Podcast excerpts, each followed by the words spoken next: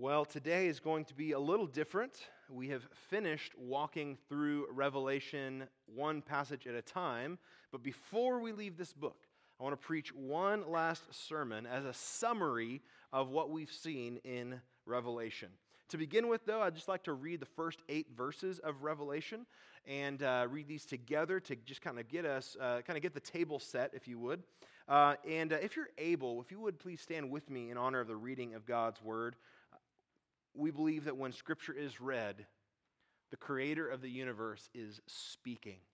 And so let's give him our attention, give him our respect, give him our ears and our hearts. This is the word of the Lord. Revelation chapter 1, starting in verse 1. The revelation of Jesus Christ which God gave him to show to his servants the things that must soon take place. He made it known by sending his angel to his servant John, who bore witness to the word of God and to the testimony of Jesus Christ, even to all that he saw. Blessed is the one who reads aloud the words of this prophecy, and blessed are those who hear and who keep what is written in it, for the time is near.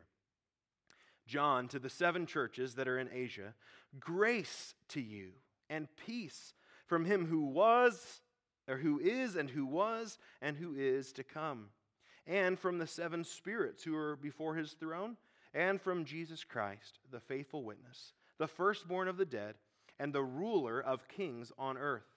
To him who loves us and has freed us from our sins by his blood, and made us a kingdom, priests to his God and Father. To him be glory and dominion forever and ever. Amen. Behold, he is coming with the clouds, and every eye will see him, even those who pierced him, and all tribes of the earth will wail on account of him.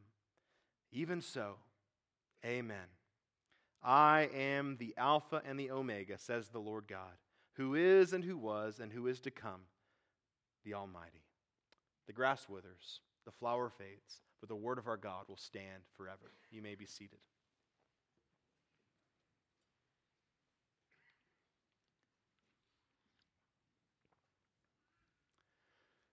Jesus came to John in a glorious vision.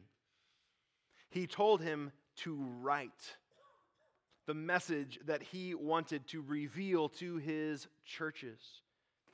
He began with a personal message to each of the seven churches that were the first recipients of this book. And then John saw a vision of the throne room of heaven.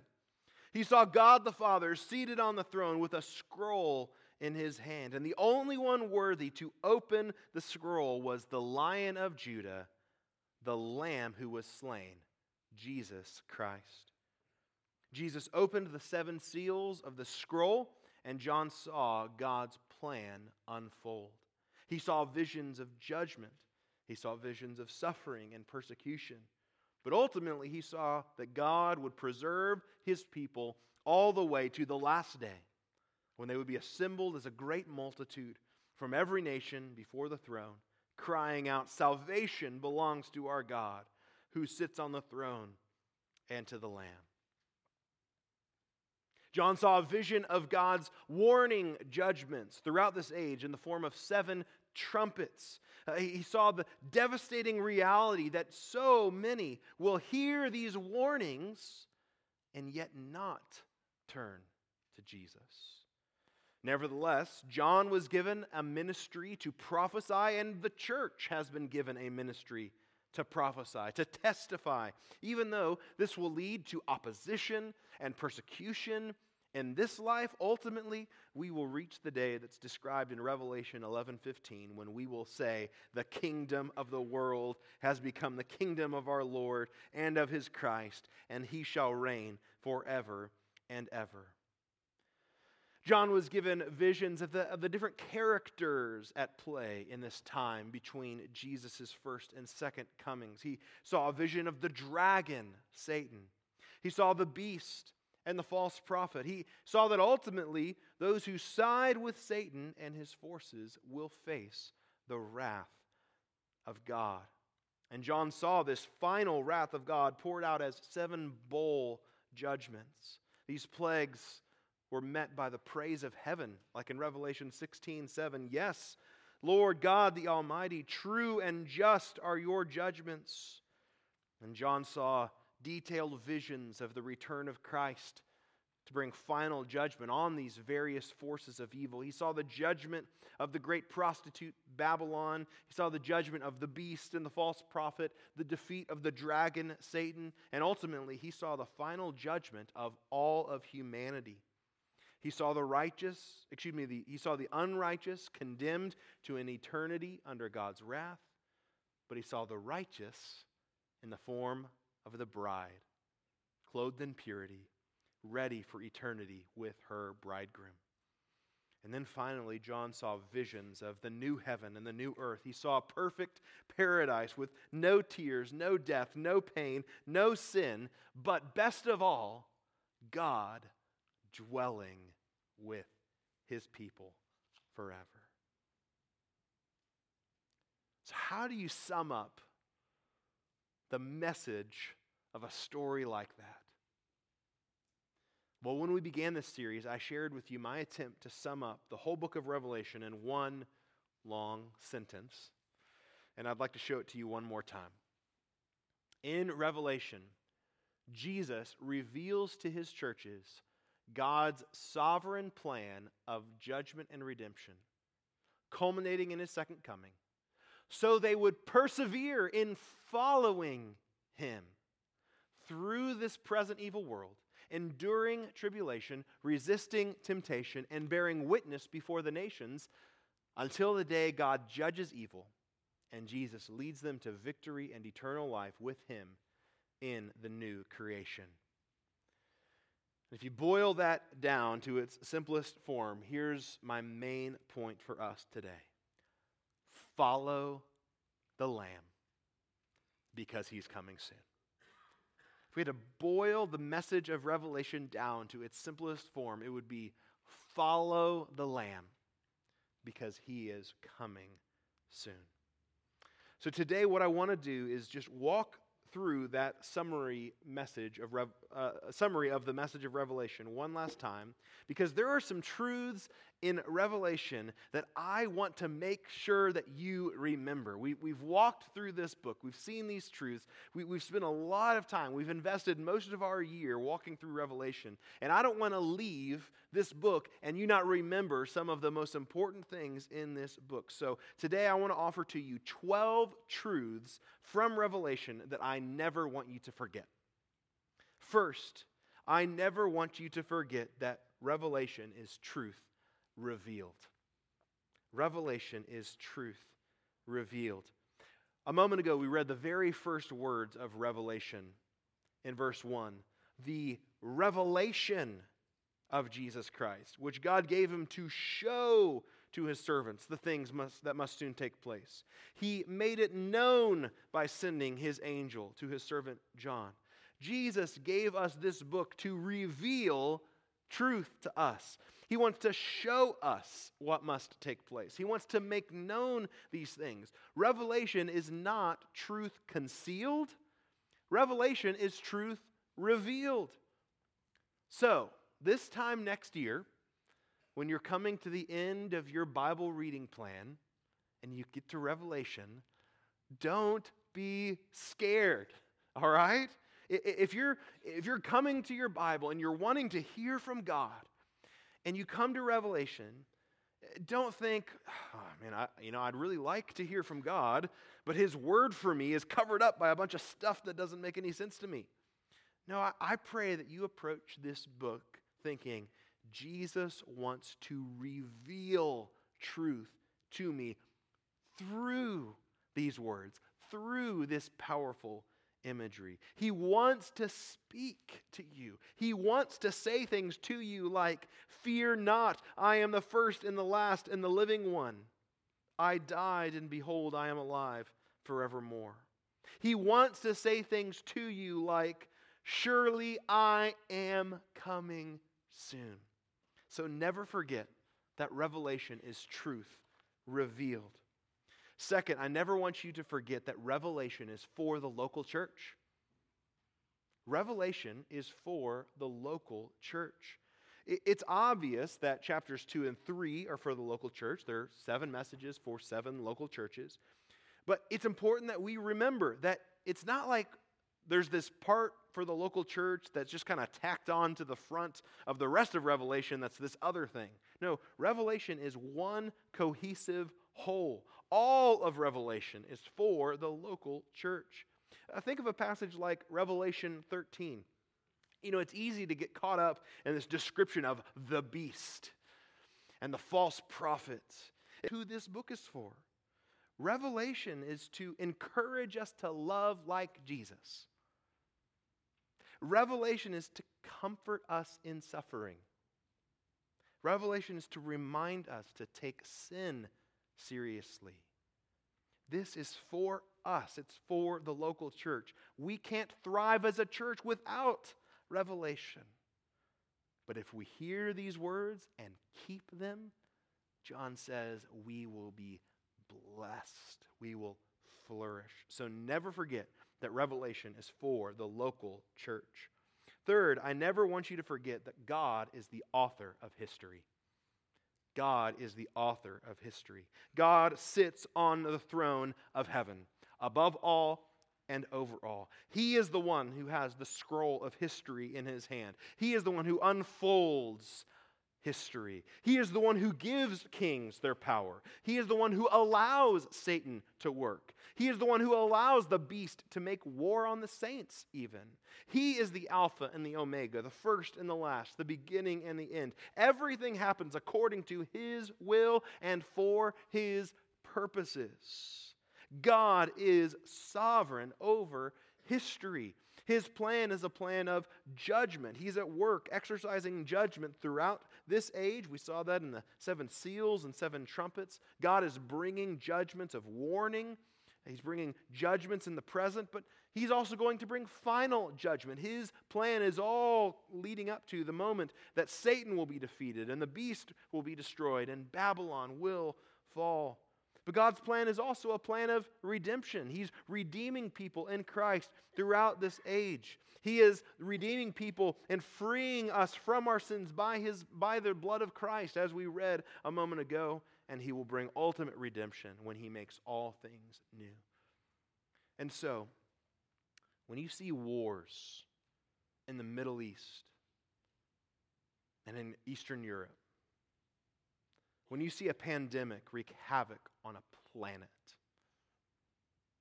when you see mass shootings in schools and in churches, when you see Christians killed for their faith, when you see cultures abandon God and fall deeper into moral decay, understand that no purposes except for God's purposes for judgment and redemption are being carried out. God is the author of history. Never forget, God is the author of history.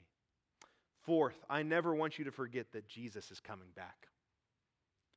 Jesus is coming back. We saw last week in the final words of Revelation this repeated promise of Jesus I am coming soon. I am coming soon. Surely I am coming soon. God's plan for history that's unfolding before our eyes is heading toward the second coming of Christ. Jesus is going to return. This is what Advent is all about anticipating the arrival of Jesus, who came once and who is coming again soon.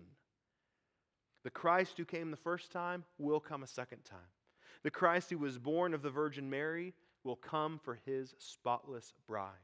The Christ whose name was to be called Emmanuel will be God with us for all of eternity. The one who died and rose again will return to raise his people from the dead.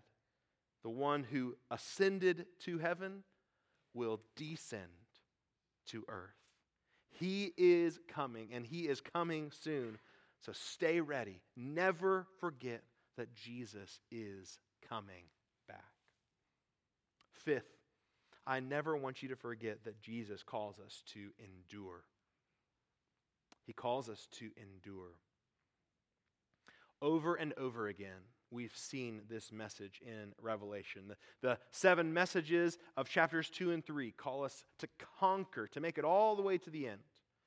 In Revelation 14 12, after writing about the coming judgment on the earth, John says, Here is a call for the endurance of the saints, those who keep the commandments of God and their faith in Jesus. This is the heart of how Jesus wants his churches to respond to revelation. Persevere, keep on going, keep following the Lamb.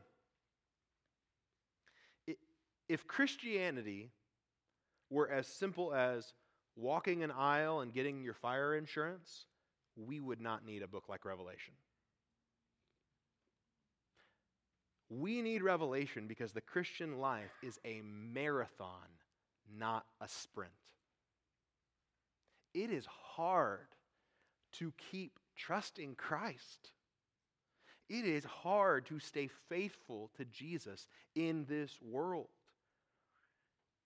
And so Jesus did not leave us alone. He did not leave us without help. He has given us grace in many forms. And one of his gifts of grace to us is in the form of revelations and encouragements and warnings and promises to help us endure. So keep your eyes on the coming Lord. Keep your eyes on the one who walked this path before us, who endured the cross for us. Never forget that Jesus calls us to endure. Sixth, I never want you to forget that Satan is real. Satan is real. Throughout Revelation, Jesus pulls back the curtain to show us the unseen forces of evil that are at work behind events as we see them.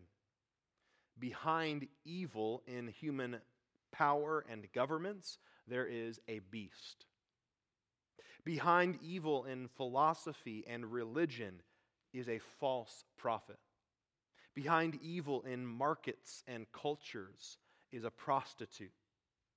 Under the sovereignty of God, Satan is allowed to work behind the scenes until the time comes for him to be judged.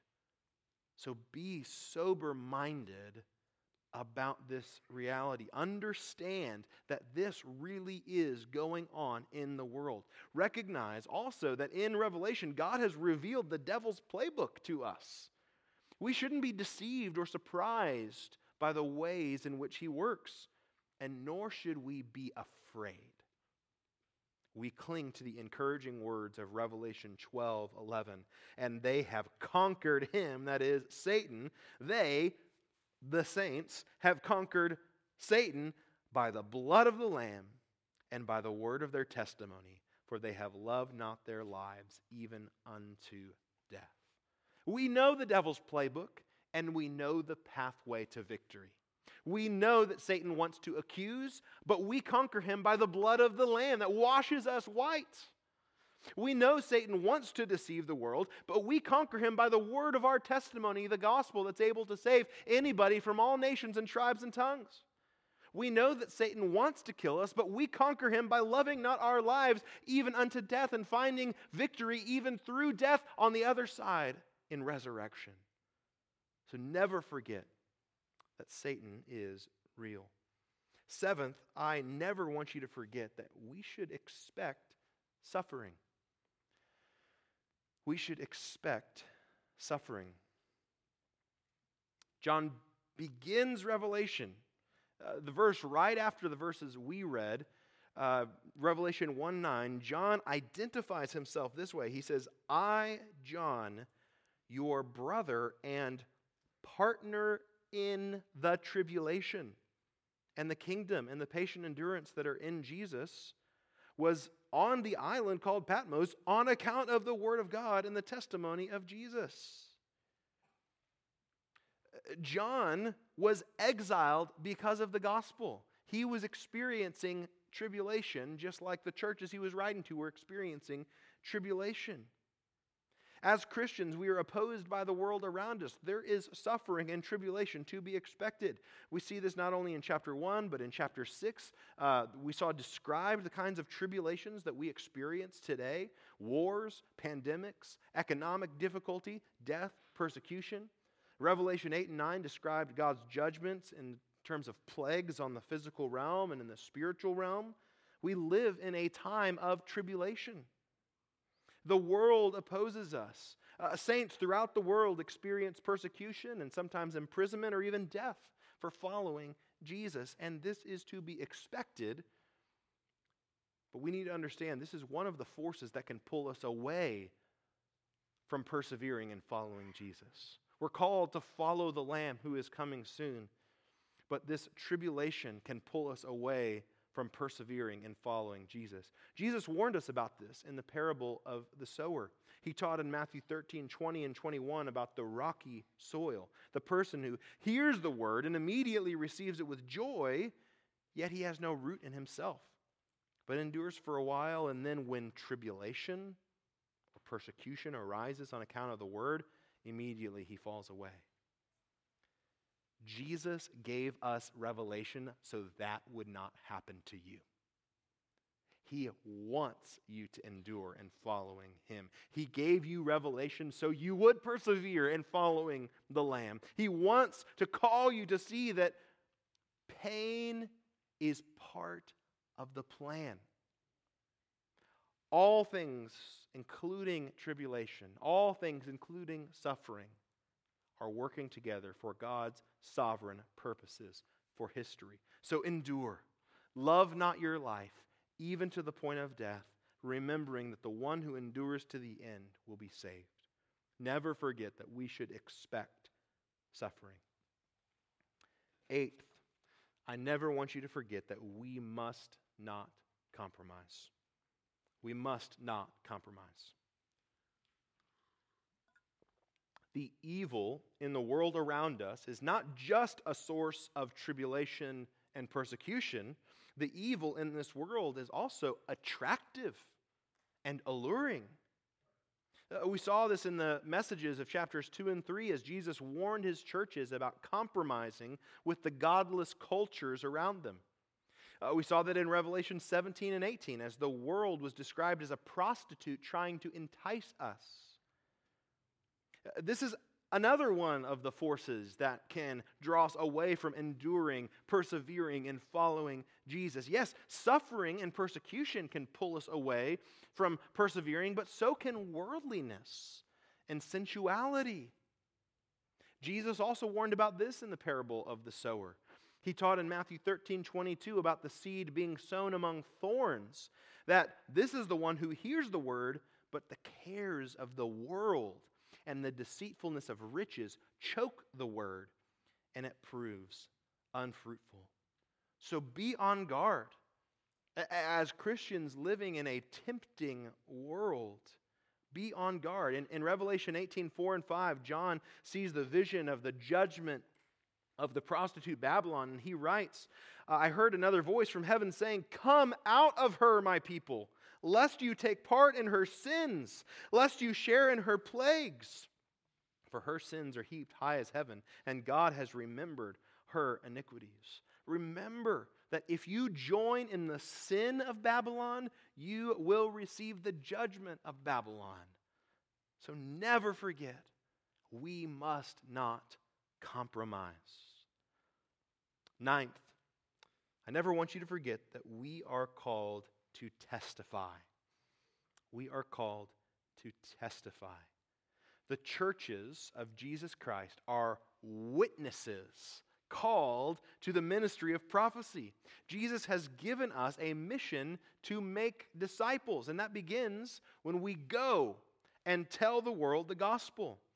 Here we are living as saints in this dark world where Satan is at work. It's filled with temptations and tribulations, and we conquer him by the word of our testimony. We get to shine like lampstands into this dark world. We get to look to the people around us who are following the beast and call them out of darkness and invite them to come to Jesus. There is an eternal gospel that we have been entrusted with to proclaim. Uh, we saw last week in Revelation 22 17, the Spirit and the bride say, Come. And let the one who hears say, Come. And let one who is thirsty come. Let the one who desires take the water of life without price. The Holy Spirit of God empowers the church of Jesus Christ to say to the world, Come to Jesus. We say to a thirsty world, Come and drink the water of life without price. Never forget that we are called to testify. Tenth, I never want you to forget that God will punish evil. God will punish evil.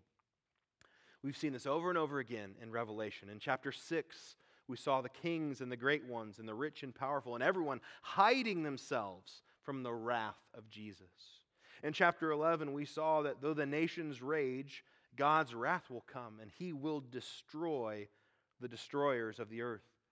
In chapters 17 and 18 and 19 and 20, we saw these visions of God's judgments of Babylon and the beast and the false prophet and Satan and, and all of humanity. God is going to judge evil, He will punish evil. There's going to come a day when everyone will be held accountable for what they have done. And this should lead to two effects. On the one hand, it should remind us that we need to repent. We must not toy with evil. We must not live for this world and think that that's not going to have consequences. The forgiveness that Jesus offers us should never lead us to think that we can go on living in sin. We need to abandon our worldliness, abandon our ungodliness, and abandon any false teachings or false doctrine that we believe because God's judgment is coming on all of those things. On the other hand, God's coming judgment is also comforting because everyone who has ever sinned against us will be brought to justice. As we see evil kingdoms and governments and regimes and dictators, as we see atrocities and terrorism and abuse and theft, as we see injustice today, murders that go unsolved, crimes that go unpunished, we can take comfort in the fact that God is going to bring justice. Even if we don't see it in this life, we will see it at the second coming of Christ. Never forget that God will punish evil. Eleventh, I never want you to forget that Jesus wins. Jesus wins. Today, we struggle. Paul says in Ephesians 6:12, we wrestle against the rulers, against the authorities, against the cosmic powers over this present darkness, against the spiritual forces of evil in the heavenly places, those unseen forces at work in the world. And in this life, it will even at times look like the church is losing. The beast makes war on the saints and conquers us and kills us, Revelation says. But in the end, King Jesus will have the victory. The kings of the earth are going to follow the beast, but we remember the words of Revelation 17 14. They will make war on the Lamb, and the Lamb will conquer them. For he is Lord of lords and King of kings, and those with him are called and chosen and faithful. So remember to trust Jesus with the victory. Don't be discouraged when it looks like the enemy is advancing. And don't take matters into your own hands and try to fight a battle that Jesus has already won. Trust Jesus with the victory. Never forget that Jesus wins. Twelfth, and finally, I never want you to forget that God will make all things new. God will make all things new. Right now, we experience suffering and brokenness. We experience tears and pain. Right now, we experience sin around us, sin against us, sin within us, sin tempting us. But God is going to make all things new. In each of the seven messages of chapters 2 and 3, there was this promise for the one who conquers. They were promises about reigning with Christ and eternal flourishing. They were promises about knowing God and being known by God, about dwelling with God in His presence forever. And then over the last few weeks in chapters 21 and 22, we've seen a portrait of this paradise. Turn with me to Revelation 21 and look with me once more at the verses at the words of verses 3 and 4 of Revelation 21.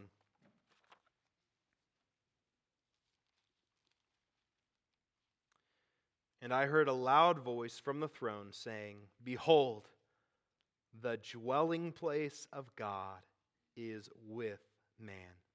He will dwell with them, and they will be his people and God Himself will be with them as their God. He will wipe away every tear from their eyes, and death shall be no more, neither shall there be mourning, nor crying, nor pain any more, for the former things have passed away. As you endure, as you persevere, as you follow the Lamb, know that Christ is worth it. Knowing Jesus is worth it. Staying close to Jesus is worth it. No matter what happens, He's worth it because He is the greatest reward. Remember this as you endure suffering and opposition. Uh, the reward of the new heavens and the new earth is infinitely greater than the pain of tribulation. Remember this as you're tempted by the prosperity and pleasure of the world. Know that the reward of knowing Christ is far greater than anything that this world has to offer. And remember this as you bear witness before the nations that we are inviting the world to paradise. We are inviting the world to the presence of God. We are inviting the world to reign with Christ, to enjoy Him forever. Never forget that God will make all things new. So, again, the main point I want you to hear from this sermon, the main point I want you to hear from the series is to follow the Lamb. Because he is coming soon. That language, follow the Lamb, comes from Revelation 14 4, which describes the saints this way it is these who follow the Lamb wherever he goes. According to Revelation, that's what it means to be a Christian, to follow the Lamb. Uh, and so I chose those words, following the Lamb, as the, the subtitle of the series. I, I, I wanted to keep these words before us and this idea because I want us to remember just how practical Revelation is and how connected it is to the heart of the mission that Jesus has given his church. At the end of the day, our mission is to be and make disciples of Jesus. Disciples of Jesus are followers of the Lamb. And so, while there are many things I hope you never forget about Revelation, more than anything, I hope you never forget to follow the Lamb because he's coming soon. Let's pray. Father, I thank you for the privilege of getting to preach the book of Revelation. I thank you for the privilege as a church that we have had of feasting on your word. I thank you for all that you have shown us. Lord, no one sermon can summarize the, the, the, the, many ways that you have been at work in our hearts, in our church, in our families. Lord, we, we look back on, on what you have done, and Lord, we just praise you and thank you. Lord, I pray that we wouldn't forget the truths that you have given us in this book. Lord, I pray that we would hear them and keep them, that we would endure in following Jesus and keep our eyes fixed on him, awaiting the day that he comes soon.